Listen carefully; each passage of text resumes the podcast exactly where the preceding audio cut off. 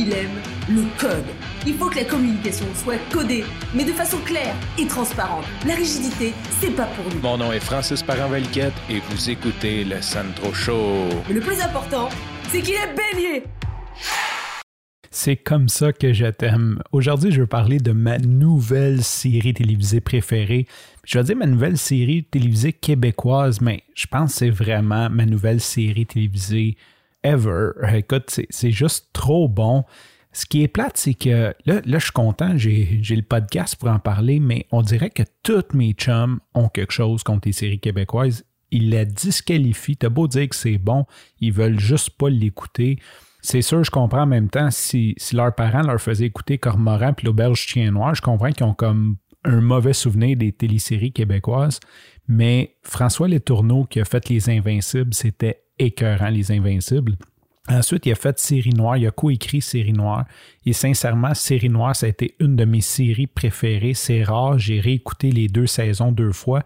Je suis d'accord qu'à la fin de la saison 2, il était temps que ça finisse, mais je dirais comme à 96%, c'était juste écœurant, c'était juste trop bon. Et là, il revient en force avec la série qui s'appelle C'est comme ça que je t'aime. Ça se passe dans les années 70 à Québec, à Sainte-Foy c'est juste, je veux pas trop en dire, c'est juste comme fou. Là, il me reste deux épisodes à écouter, puis j'appréhende le fait que ça va finir. Je veux comme pas que ça finisse. Je veux, je veux continuer à écouter ça. C'est juste trop bon, c'est trop, trop écœurant dans le monde qui rentre.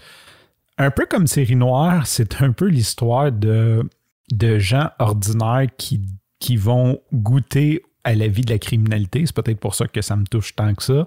C'est drôle, c'est vraiment drôle. C'est deux familles. En gros, la prémisse, c'est pas compliqué. C'est deux familles qui sont des voisins des années 70. Et en passant, Marie-Claude. Euh, Patrice Robitaille joue là-dedans et on le voit souvent en maillot, en bobette. Donc, euh, tu vas le voir souvent en chess si jamais tu écoutes ça deux familles de Québec, vraiment là, de banlieue, sont à Sainte-Foy, avec les maisons genre Repentigny, avec la piscine en arrière. Là, super, euh, super famille, là, comme normal, entre guillemets. Un est fonctionnaire, les femmes sont à la maison, bien sûr, parce qu'on est dans les années 70. Un est fonctionnaire, l'autre est gérant d'un grand magasin genre l'abbé.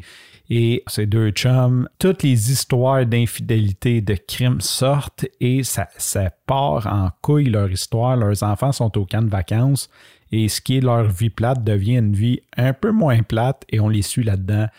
C'est juste écœurant. Allez écouter ça, c'est sur tout.tv. Je ne sais même pas si, d'après moi, ça a dû jouer un moment à Radio-Canada ou je ne sais pas si c'est en différé. Nous autres, on a l'extra. Là. Allez écouter ça, c'est juste trop bon.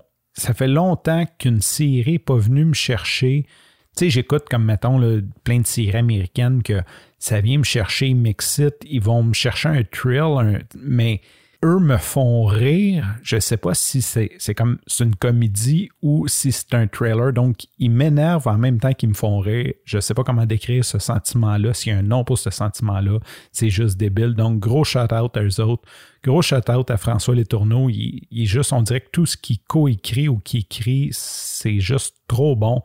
Euh, il joue tout le temps le même type de rôle, par contre, mais il est bon dans ce rôle-là.